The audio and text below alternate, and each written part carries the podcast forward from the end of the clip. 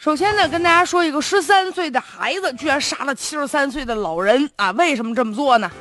在这个湖南的隆回县呢，有个十三岁的留守儿童，他叫欧阳某鹏，在七十三岁的老人家啊这附近将其给杀害了。随后呢，就这个留守儿童这孩子满身是血呀，拿着从这老人身上翻出来的七百多块钱就跑到网吧上网去了。目前呢，这孩子已经被抓获了。就因为父母啊常年不在身边，留守儿童嘛，爹妈出去打工去了，爷爷奶奶对他特别的宠爱，他总是偷爷爷奶奶钱，偷完钱出去上网去，被他杀害的这个老人家平时吧也是这个脾气可能也不是特别好，然后这和这孩子经常有点小矛盾，这奶奶呢就经常上他的爷爷奶奶那去告状去了，所以这小鹏之前呢就跟朋友们说过，说就这老太太我一定要杀了她。结果你说十三岁的孩子说这话，谁能注意呀？真的没把他当回事儿，没成想动了杀机了。其实像这种留守儿童杀人的案件呢，并不是首例了。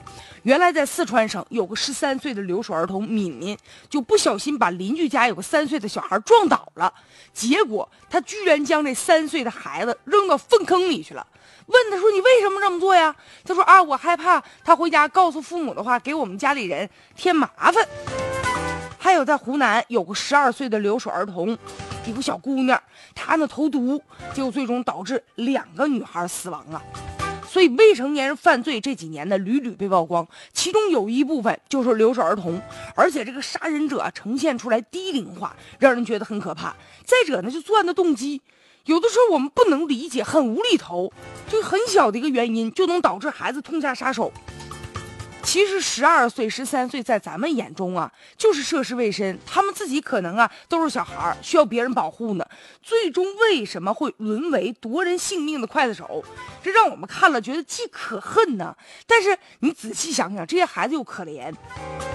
为什么会引发悲剧呢？有的时候就特别像是留守儿童，父母啊在外面常年工作，然后呢为了挣钱呢养活这孩子，给你吃给你喝穿暖了不冻着，是不是对他们就好呢？不见得。有的时候这些留守孩子啊就跟着爷爷奶奶、姥姥姥爷在一起，这隔辈亲，但这种亲呢有时候会成为一种溺爱。再者，他这种爱呀，有的时候不能替代父母的爱，所以对于留守儿童来说，他们内心还是需要父母的关心的。所以从某种角度说，他们也是一个。弱势的无助的群体，所以目前呢，就面对这个留守儿童引发的悲剧，确实啊，除了说在法律上应该进行惩处之外，啊，因为可能他们年纪小，可能最终呢，这不满十四周岁呢，也不会受到这个刑法的惩处。但是毕竟啊，随着年龄的增长，也会难逃良心的谴责。